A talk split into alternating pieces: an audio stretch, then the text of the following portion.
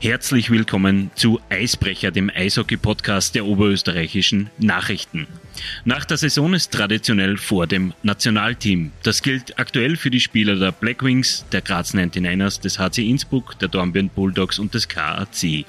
Und deshalb wollen wir heute beim ersten Zusammenzug des Nationalteams in Linz mit Teamchef Roger Bader über die Vorbereitung auf die AWM und das Linzer Eishockey sprechen.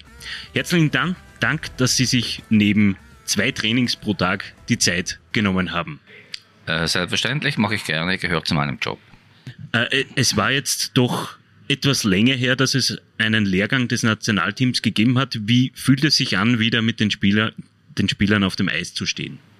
Ja, das mache ich natürlich sehr gerne. Ich bin mit Leib und Seele Coach und möchte so viel wie es nur geht mit meinen Spielern auf dem Eis äh, sein. Ähm, wir waren im November das letzte Mal zusammen, weil wir ja die, auf den Dezember-Break jetzt äh, immer verzichtet haben, was ich gerne in Zukunft ändern würde. Und im Februar haben wir das abgesagt, damit die Liga die Möglichkeit gehabt hat, viele Spiele nachzuholen und wir nicht diese Covid-Gefahren eingehen wollten, haben wir zum zweiten Mal hintereinander auf den Österreich Cup verzichtet und darum ist es jetzt das erste Mal seit November wieder. Sie haben es an, angesprochen, die Pandemie, die weltweite Pandemie hat äh, lange oder viele Teile oder viele Lehrgänge beeinträchtigt. Inwiefern ist Covid jetzt noch eine Beeinträchtigung? Ja, es ist natürlich immer noch eine Beeinträchtigung, weil wir testen ja auch und wenn jemand positiv ist, kann er nicht mitmachen. Also es hat jetzt zum Beispiel einer der Physiotherapeuten erwischt äh, vor dem Camp, äh, wurde er positiv getestet, jetzt konnte er nicht äh, einrücken. Und ähm, aber ich glaube, es ist nicht mehr alles so extrem wie, äh, wie noch vor einem oder vor zwei Jahren. Mhm. In diesem ersten von insgesamt fünf Lehrgängen bis Mitte Mai, worum geht es für Sie persönlich? Was erwarten Sie sich? Ja, jeder von diesen Camps hat andere Charakteristiken, oder? Also, es heißt immer, ja, wir machen eine wochenlange Vorbereitung und haben zehn Spiele, das ist ja unglaublich viel. Äh, man muss aber unterscheiden es sind ja nicht alle Spieler hier. Mit allen Spielern würden wir nicht so eine lange Vorbereitung machen, sondern es sind die Spieler, die Sie ja genannt haben von den Clubs, die ja eben ausgeschieden sind äh, und, und äh, einfach trainieren müssen und auch Spiele haben müssen, weil ihre Mitspieler künftigen oder ihre Konkurrenten, die haben ja noch Spiele und sie haben das nicht mehr. Also müssen wir sie beschäftigen, wir müssen äh, sie trainieren, wir müssen äh, Wettkampfsituationen kreieren im Training und eben Spiele haben. Und dann ist es auch so, von Woche zu Woche äh, kommen dann immer mehr Spieler dazu. Das WM-Team nimmt langsam Formen an und äh, das ist äh, so, wie das einfach auch die Top-Nationen machen, dass man einfach eine mehrwöchige Vorbereitung hat. Es ist schwierig zu sagen, wie viel dann vom ersten Camp wirklich durchgehen bis zum bis zur WM. Es ist aber so, dass in einer frühen Phase, wie jetzt in diesem Camp in Linz, gibt es einfach die Möglichkeit, äh, junge Spieler einzuladen, die kaum dann an der Weltmeisterschaft spielen werden, aber hier einfach Erfahrungen sammeln. Sie sehen, wie es im Nationalteam so zu und her geht, wie wir trainieren, wie das Umfeld ist, wie wir spielen. Und diese Erfahrungen, die sie sammeln, das gibt ihnen Impulse für die Zukunft, für die nächsten, äh, für die nächste Saison. Und sie, sie werden motiviert. Sie sehen, okay, äh, ich bin zwar noch nicht so weit, für eine WM, aber so weit weg ist es doch auch nicht. Äh, ich, wenn ich hart an mir arbeite, kann ich das erreichen und ich möchte das erreichen. Und darum ist immer der Moment da, am Anfang von so einer WM-Vorbereitungskampagne, dass man eben sehr viele junge Spieler einlädt dazu. Es stehen gleich zwei Duelle mit Tschechien an. Äh, das erste auswärts ins Neumo, das zweite daheim am Freitag in Linz. Äh, Tschechien wird ja auch Gruppengegner von Österreich bei der AWM sein. Womit rechnen Sie grundsätzlich? Gut, wir haben diese zwei Spiele ausgemacht, äh, bevor wir gewusst haben, dass wir in der A-Gruppe, in der A-Gruppe spielen werden, sondern war schon geplant als Vorbereitung für die, für die BWM. Wir wurden angefragt von der tschechischen äh, Nation, ob wir spielen wollen in einer frühen Phase. Äh, für sie ist das ja auch früh für die AWM und da haben wir natürlich zugesagt, weil wenn Österreich von Tschechien angefragt wird, dann muss man einfach Ja sagen. Das ist nicht selbstverständlich, dass wir gegen die spielen können. Und es ist so, dass auch die Tschechen werden mit einer jungen Mannschaft kommen. Sie werden auch viele, wahrscheinlich nicht viele Spieler dabei haben, die am Schluss eine Weltmeisterschaft spielen werden. Aber sie machen das genauso, wie ich es gesagt habe bei uns. Also sie werden auch Spieler testen für die Zukunft. Aber in jedem Fall, auch wenn sie nicht mit einem WM-Team kommen jetzt in den nächsten, äh, in der nächsten, in dieser Woche, äh, sind das natürlich sehr gut ausgebildete Spieler, die mehrheitlich alle in der tschechischen Extraliga spielen. Das ist eine gute europäische Liga. Also ich erwarte Spieler, die das ganze Package mitbringen, läuferisch, technisch und physisch ausgezeichnet, sich äh, hohe Intensität gewohnt sind von ihrem Ligabetrieb. Also für uns ein guter Gegner, der uns gleich aufzeigt, was wir am Punkto äh, Spielweise, Punkto äh, Intensität, Tempo zu erwarten haben, dann Mitte, ab Mitte Mai an der Weltmeisterschaft. Zeigt, wird uns diese Woche aufgezeigt. Stichwort WM. Ähm, wegen der Ausschlüsse von Russland und Belarus darf Österreich als Absteiger der zuletzt voll ausgespielten WM zur A-WM nachrücken. Wie überrascht waren Sie, als es geheißen hat, dass Sie sich statt auf ein B-Turnier in Ljubljana auf die A-WM in Finnland vorbereiten dürfen? Ja, das hat sich ein bisschen abgezeichnet. Leider sind ja die Umstände, warum wir äh, in Finnland teilnehmen äh, können, äh, bedauerlich das will ja niemand, aber nur auf der anderen Seite, wir können ja nichts dafür, dass es so ist und wir haben darum dieses Geschenk gerne angenommen. Ähm, es kam schon ziemlich früh das Gerücht auf, als ja dann äh, alle Sportverbände angefangen haben, die Russen auszuschließen und die Weißrussen, dass das eben beim Eishockey auch passieren könnte. Äh, und dann gab es natürlich viele Spekulationen, werden sie wirklich zwei Teams hochziehen oder spielen sie die AW mit 14 Mannschaften? Das war, war, wurde diskutiert in alle Richtungen. Aber ich war immer, äh, ich habe meine Kontakte im IHF aufgrund meiner langjährigen Berufserfahrung und meinem Netzwerk, so dass ich eigentlich immer aus erster Hand informiert war äh, von, von, vom Inner Circle, äh, dass äh, wie, der Stand ist. Und es hat dann, am Anfang habe ich gesagt 50-50 und mit der Zeit hat sich dann schon abgezeichnet, dass es wahrscheinlich so sein wird, dass wir hochgezogen werden wo werden ja, aber das dann wirklich passiert ist, definitiv ausgesprochen, kam natürlich schon nochmal eine zusätzliche Freude auf. Zu diesem Zeitpunkt waren die Camps natürlich bereits geplant, wie gesagt, im Hinblick auf die BWM in Ljubljana. Ähm, Österreich hat jetzt gut eineinhalb Wochen mehr Zeit, um im, in Game Shape zu kommen. Das ist klarerweise ein Vorteil, oder? Also ich meine, ein Vorteil gegenüber den anderen A-Nationen ist es nicht, weil sie, die haben ja das gelbe Programm. Für mich ging es einfach darum, als ich das abgezeichnet hat, dass es passieren könnte, wusste ich, dass wir jetzt diese zwei Wochen zwischen BWM-Start und AWM-Start überbrücken müssen. Wir können ja nicht drei Wochen äh, trainieren und spielen und dann plötzlich zwei Wochen nichts machen. Oder? Und das war noch ziemlich tricky, weil die Gegner haben ihre Spiele eigentlich schon mehrheitlich alles ausgemacht. Es war, äh, war dann hätte sein können, dass wir gar keine Gegner finden. Und ich habe zum Glück ziemlich schnell reagiert und habe auch dort meine Kontakte spielen lassen, so dass wir jetzt zwei Camps noch dazwischen schieben konnten vor der Weltmeisterschaft mit äh, Gegnern, wie sie so in einer Vorbereitung in dieser äh, Summe äh, Österreich bestimmt noch nie gehabt hat. Also wir werden dieses Turnier in Ostrava spielen, wo wir die Russen ersetzen mit Schweden, Finnland, Tschechien. Da hat man normalerweise keine Chance, an so einem Turnier überhaupt teilzunehmen. Das war ein Glücksfall, dass wir das machen können. Ist auch ein Einladungsturnier, glaube ich. Oder? Ein Einladungsturnier, ja. ja.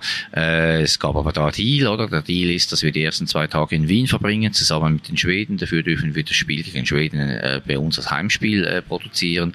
Nachher fahren wir dann nach Ostrava, also das habe ich ausgehandelt mit dem tschechischen Verband, also das war wirklich eine tolle Sache, dass das dann geklappt hat. Und dann ging es noch darum, was machen wir in der letzten Woche, bevor wir fliegen. Da gab es etwa drei oder vier Optionen, keine hat wirklich 100% gepasst, bis dann die Deutschen und wir uns quasi auf einer Parkbank getroffen haben und virtuell gesehen und äh, gemerkt haben, dass wir beide noch ein Spiel wollen und darum dieses Camp dann in Schwenningen mit dem Spiel gegen, gegen gegen äh, Deutschland. Und wenn wir schon in Schwenningen sind, dann werden wir dann gleich auch über Zürich nach Helsinki fliegen, dann von dort aus. Wie viele taktische Feinheiten lassen sich da in knapp eineinhalb Monaten antrainieren? Wo, worauf legt man den Fokus, vor allem wenn man jetzt noch nicht den gesamten Stamm hat, der auch zur WM fahren wird?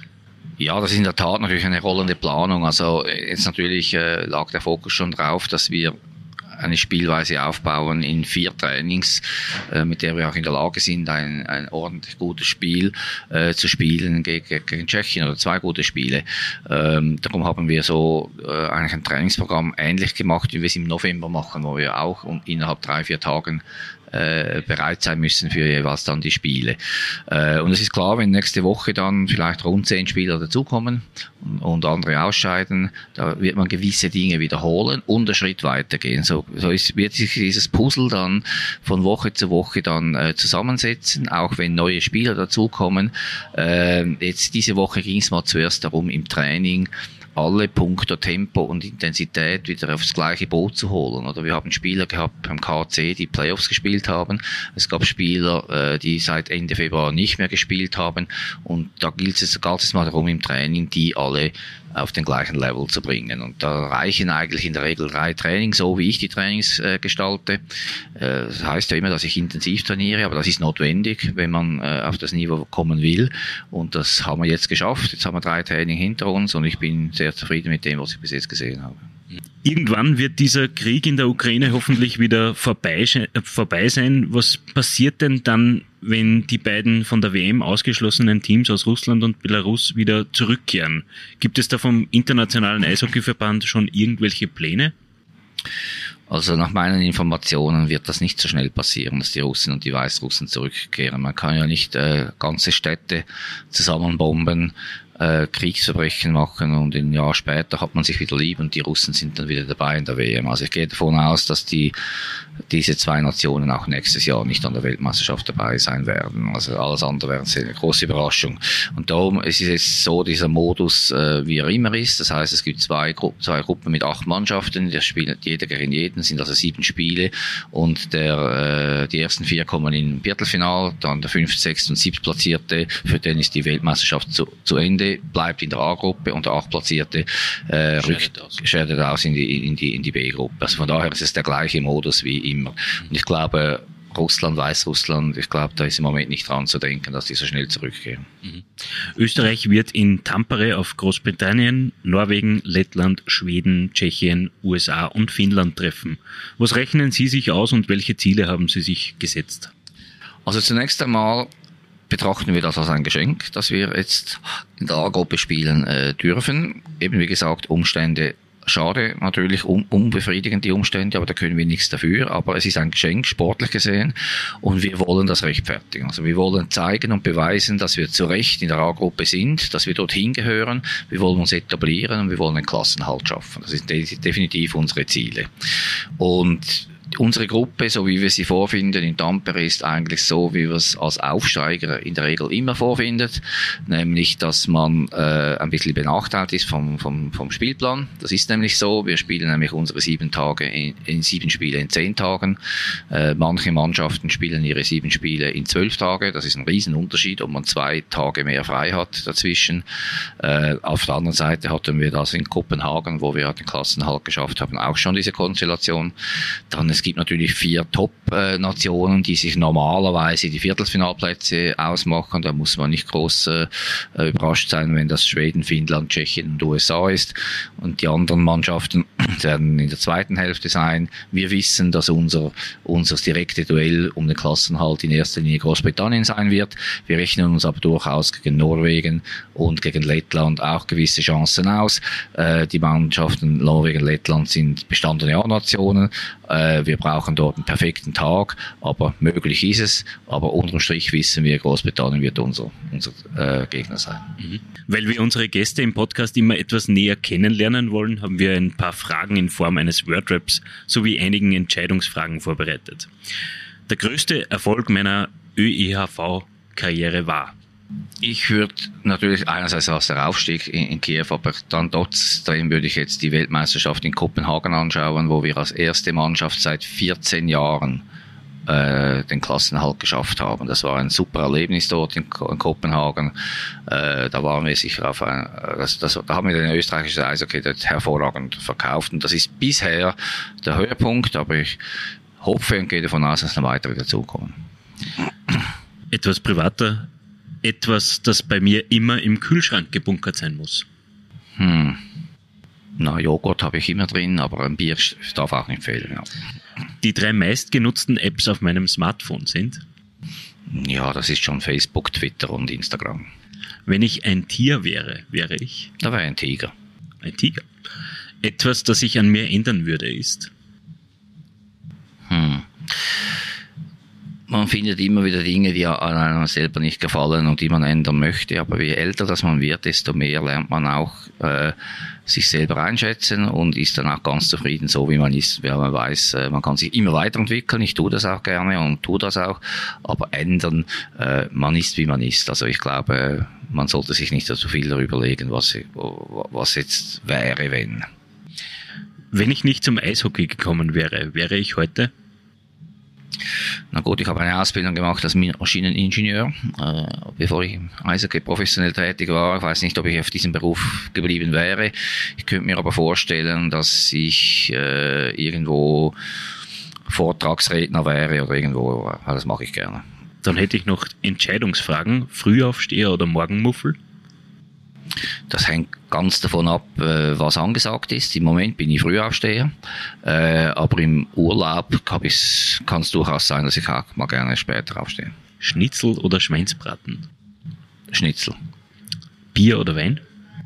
Auch das, beides, das kommt ganz auf den Moment an. Oder? Also Bier, natürlich trinkt man oft alleine, äh, ein Glas Wein, äh, äh manchmal mit, äh, ja, also ich, ich habe beides wirklich gerne. Es ist schwierig, das, mich für etwas zu entscheiden. Facebook oder Instagram? Auch das ist schwierig. Also ich bin eigentlich eher Leser, als dass ich viel poste, aber wahrscheinlich eher Instagram. Und dann hätte ich die ultimative Frage noch.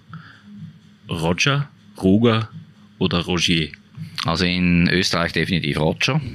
Ich habe mich äh, an das gewöhnt. Äh, in, in, in meinem Heimatland spricht man, sagt man es Roger, also eben kurz gesprochen. Mhm. Aber da haben viele Schwierigkeiten damit und darum in Österreich definitiv Roger. Aber Roger geht gar nicht. Nein, Roger geht gar nicht. Okay. so, gehen wir wieder zu den Fragen. Das Linzer Eishockey hatte in den letzten vergangenen, äh, in den vergangenen beiden Jahren mit großen Problemen zu kämpfen. Wie empfinden Sie den Eishockeystandort Linz aktuell? Ja, ich empfand natürlich Linz immer als sehr attraktiv, äh, weil es immer viel Publikum gab. Das Publikum war leidenschaftlich. Die Mannschaft hat in der Regel an der Spitze mitgespielt. Dann habe ich auch äh, zwei tolle Länderspiele erlebt in meiner bisherigen Amtszeit äh, mit äh, einem Spiel gegen Schweden hier und einem Spiel gegen Tschechien. Es waren beides tolle Spiele. Jetzt kommt das dritte dazu äh, am nächsten Freitag.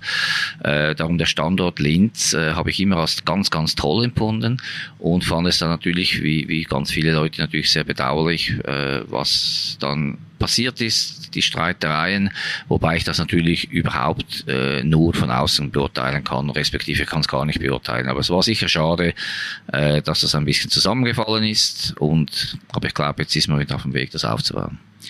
Sie haben im aktuellen Lehrgang mit Gerd Kragel, Ramon Schnetzer, Leon Sommer und Niklas Brettschneider vier Cracks der Blackwings im Kader. Nach einer Saison als Tabellenletzter ist das doch bemerkenswert. Wie haben Sie die Saison der Blackwings mitverfolgt und was erwarten Sie von den Linzer Cracks? Ja, ich meine, Niklas Brettschneider ist jetzt das erste Mal dabei.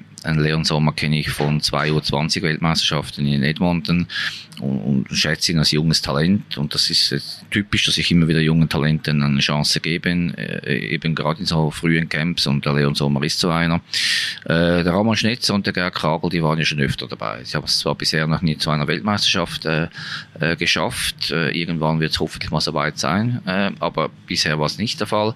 aber ich kenne die beiden Spieler natürlich schon länger. Es ist auch so, dass ja beide Spieler bei mir zwei äh, U20-Weltmeisterschaften gespielt haben. Also ich habe die beiden auch schon gehabt im, im, im U20-Nationalteam. Ähm, von daher ich natürlich beobachte ich die Spieler, wie sie spielen im Club. Das ist ja ganz klar, ist meine Aufgabe. Ich besuche sie ja auch, ich besuche die Spiele, ich besuche auch die Spieler und rede mit ihnen.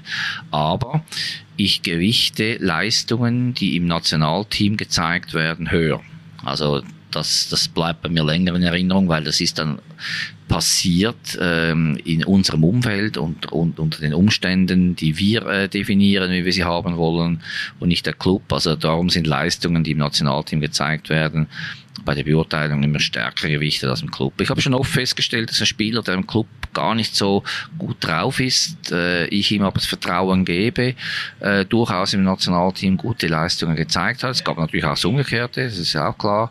Äh, von daher, äh, ja, wie gesagt, äh, Ramon Schnetzer, Gerd Kragel schon oft dabei und wir werden sehen, wie, wie die Reise bei ihnen weitergeht. Sie haben Leon Sommer angesprochen, ein U20-Team-Goalie. Ähm, die U20-WM in Kanada wurde ja abgesagt und wird im August nachgeholt. Wie funktioniert denn das? Weiß man da schon, wird die WM vollständig neu ausgetragen oder werden nur die im Dezember abgesagten Spiele nachgeholt? Nein, es wird alles neu, vollständig neu gemacht. Also die Jahrgänge bleiben, es wird die gleiche Mannschaft sein, die im, also von den Jahrgängen her, vielleicht gibt es personell ein paar Wechsel, aber grundsätzlich die gleiche Mannschaft sein wie im Dezember, aber die Weltmeisterschaft wird natürlich komplett neu begonnen. Das ist auch richtig, weil es gab ja Spiele, die vorfeld abgesagt wurden wegen Covid-Fällen und äh, das wäre nicht fair, wenn man jetzt da einfach weitermachen würde. Also die WM wird wieder von Null beginnen. Bei der U20 sind wir im Eishockey-Nachwuchs und das ist auch ein Thema, das ich streifen möchte. Nun gibt es mit Marco Rossi, Timo Nickel, Benjamin Baumgartner, Marco Kasper und Vinzenz Rohrer ähm, Lichtblicke. Was hat sich denn in den vergangenen Jahren in Österreich zum Positiven entwickelt und wo gibt es noch dringenden Aufholbedarf? Also dringenden Aufholbedarf gibt es in verschiedenen Stufen natürlich. Also einerseits ist wenn wir zuerst mal den Breitensport äh, als Fundament anschauen für mehr Spitze, äh, wir brauchen sicherlich mehr Kinder, die Eishockey spielen. Auf der anderen Seite muss auch ein Anreiz da sein für Kinder, überhaupt Eishockey spielen zu wollen. Ich glaube, das äh, wird man auch kreieren, eben durch, unter anderem durch ein populäres Nationalteam, das dann dazu führt, dass Kinder diesen Sport äh, betreiben wollen. Äh, und dann die Nachwuchsarbeit. Ich sehe zwar in den letzten fünf, sechs Jahren, wo ich das überblicke, verbesserte Anstrengungen in Österreich, aber wir sind immer noch weit weg davon, wirklich sagen zu können, dass in Österreich hervorragender Nachwuchs ausgebildet wird.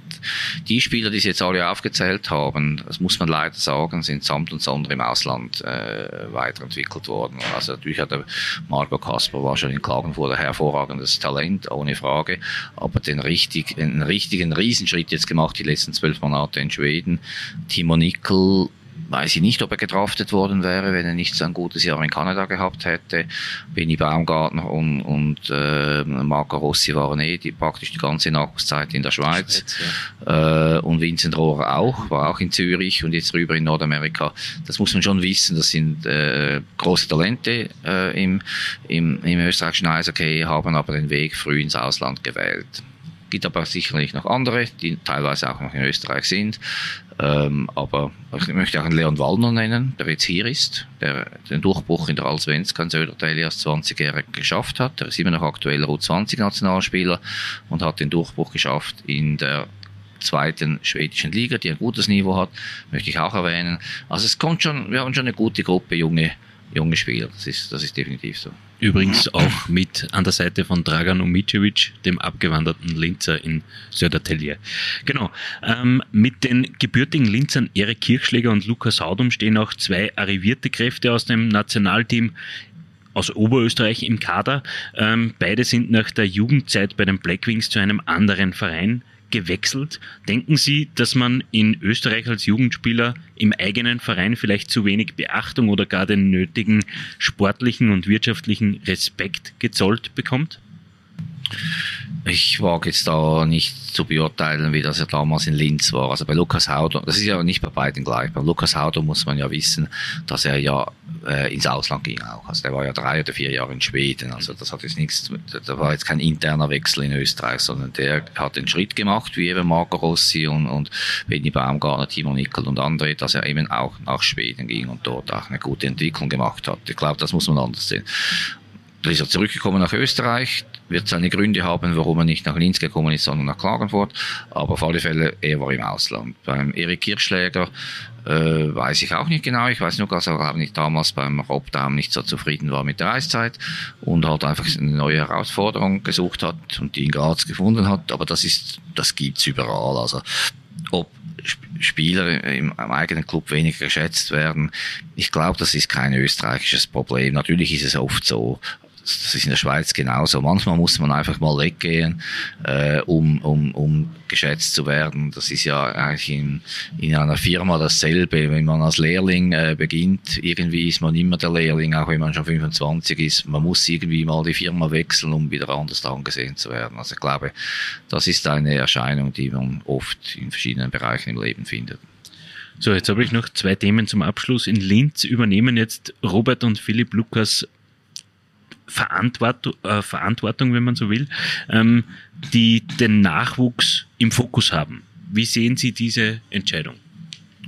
Also ich finde das eine hervorragende Entscheidung. Ich kenne beide sehr gut und viel natürlich besser als den Robert. Ich kenne Robert einfach von Gesprächen. Ich habe mit ihm noch nicht zusammengearbeitet, aber der Phil ist seit zwei Jahren mein Assistant Coach im A-Team äh, und jetzt auch in der Weltmeisterschaft in Finnland. Ich bin sehr glücklich, dass er das macht. Äh, ich habe in meinem Staff eigentlich bin ich sehr treu, was meine Mitarbeiter betrifft. Also Rainer Divis und Markus Peitner sind seit sechs Jahren bei mir. Äh, Phil Lukas jetzt seit zwei Jahren und äh, auch Zeugwarte habe ich, die schon seit fünf Jahren dabei sind. Also wenn jemand mir das Vertrauen erarbeitet hat, dann bin ich sehr treu, wechsle nicht ständig aus und Phil Lukas ist so einer, der das Vertrauen bei mir erarbeitet hat, ein hervorragender Mann und ich finde es auch äh, eine wirklich sehr gute Sache, dass er jetzt dieses Mandat bekommt als Head Coach und Sportchef in, in, bei den Black Wings und ich bin überzeugt, dass er das sehr gut machen wird. Es könnte natürlich auch sein, dass Ihnen der Philipp Lukas möglicherweise abhanden kommt, weil äh, die Doppelbelastung durch äh, Sportdirektor und, und, und äh, Cheftrainer ist doch eine fordernde wahrscheinlich. Ähm, äh, er wird sie aber bei der WM, wie Sie richtig gesagt haben, noch begleiten. Gibt es da schon Planungen, wie man da weiter verfährt, wie man weiter zusammenarbeitet? Ja, er wird auf jeden Fall ausscheiden. Das ist klar. Und zwar hat das nicht unbedingt mit der Doppelrolle zu tun, aber auch, sondern es wäre ja eine gewisse Befangenheit halt einfach da, auch wenn der viel wahrscheinlich damit schon umgehen könnte. Aber wenn jemand Clubtrainer ist, dann kann er nicht im Nationalteam noch Assistenzcoach sein. Das, das halte ich nicht für, für gut. Äh, er hat diesen Schritt gewählt für Head Coach in Black, bei den Black Queens und ich finde das nochmal äh, hervorragend und äh, er wird das ganz bestimmt sehr gut machen. Für mich ist er mit einem weinenden Auge klar, weil er im Nationalteam dann ausscheidet und ich werde dann jemand anderen äh, aufbauen. Äh, äh, müssen sollen. Äh, und das ich finde das bedauerlich, aber der, der Grund, dass er, dass er natürlich eher als Österreicher in der höchsten Liga hier äh, arbeiten kann, ist auch fürs Nationalteam gut. Oder? Und, äh, aber es war von Anfang an klar, als der Entscheid gefallen ist, dass äh, er noch für diese Weltmeisterschaft zur Verfügung steht und das auch trainen kann. Sein Mandat, dass er eine Mannschaft zusammenstellen soll für, für die Black Queens und das Mandat im Nationalteam zu sein, das kann er trainen, das macht er, wird er gut machen und von daher, ja, das ist so eine neue Aufgabe und ich werde dann nach der Weltmeisterschaft mir Gedanken machen, wer seinen Platz einnehmen könnte. Ein möglicher Kandidat könnte eine Trainerlegende des HC Davos sein. Arno Del Curto ist da in Linz äh, ist, ein, äh, ist an ihrer Seite quasi. Wird er auch bei der WM der Co-Trainer sein? Oder wie sind Sie überhaupt zu ihm gekommen? Es ist ja eine Ehre. Ja gut, also man muss wissen, der Arno, der Kurt und ich sind seit 30 Jahren Freunde. Oder? Also ich war... Privat. Privat, ja. ja. Privat. Also ich war früher, als er bei Zürich noch Coach war, das war noch vor seiner Davos-Zeit, war ich sein Assistant Coach damals. Er ist ja auch zehn Jahre älter als ich. Ich war damals sein, sein junger Assistant Coach. Und seither sind wir Freunde und, und sind das immer gewesen. Und äh, er hatte dann auch meinen Sohn nach Davos geholt. Also mein Sohn hat bei ihm gespielt. Also, und der Grund, dass er jetzt im November war dabei, bei mir mitgemacht haben, ist reiner Freundschafts. Äh, Move, Freundschaftsdienst. Ja. Ich habe ihn gefragt, willst du dabei sein? Hat er gesagt, okay, macht mir Spaß, ich komme. Und dasselbe ist jetzt hier, jetzt ist er mal eine Woche in Linz, ob er an der WM dabei ist, das, das ist noch offen. Er hat ja auch ganz viele andere Projekte, die nichts mit Eishockey zu tun haben, hat ein neues Leben jetzt nach der Zeit als Eishockey-Coach. Und wenn er bei mir jetzt dabei ist, dann ist das genauso einfach dem geschuldet, dass wir einfach wirklich befreundet sind. Wir haben auch eine praktisch identische Eishockey-Philosophie, also sehr viel Gemeinsames.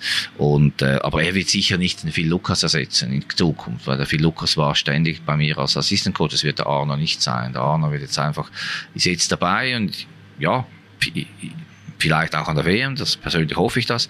Äh, aber einen fixen Assistenzcoach braucht es dann doch noch für die, für die Zukunft. Abschließende Frage. Im ÖIHV hat es einen Wechsel im Präsidium gegeben im Vorjahr. Wie sieht Ihre persönliche Zukunft im heimischen Eishockeyverband aus?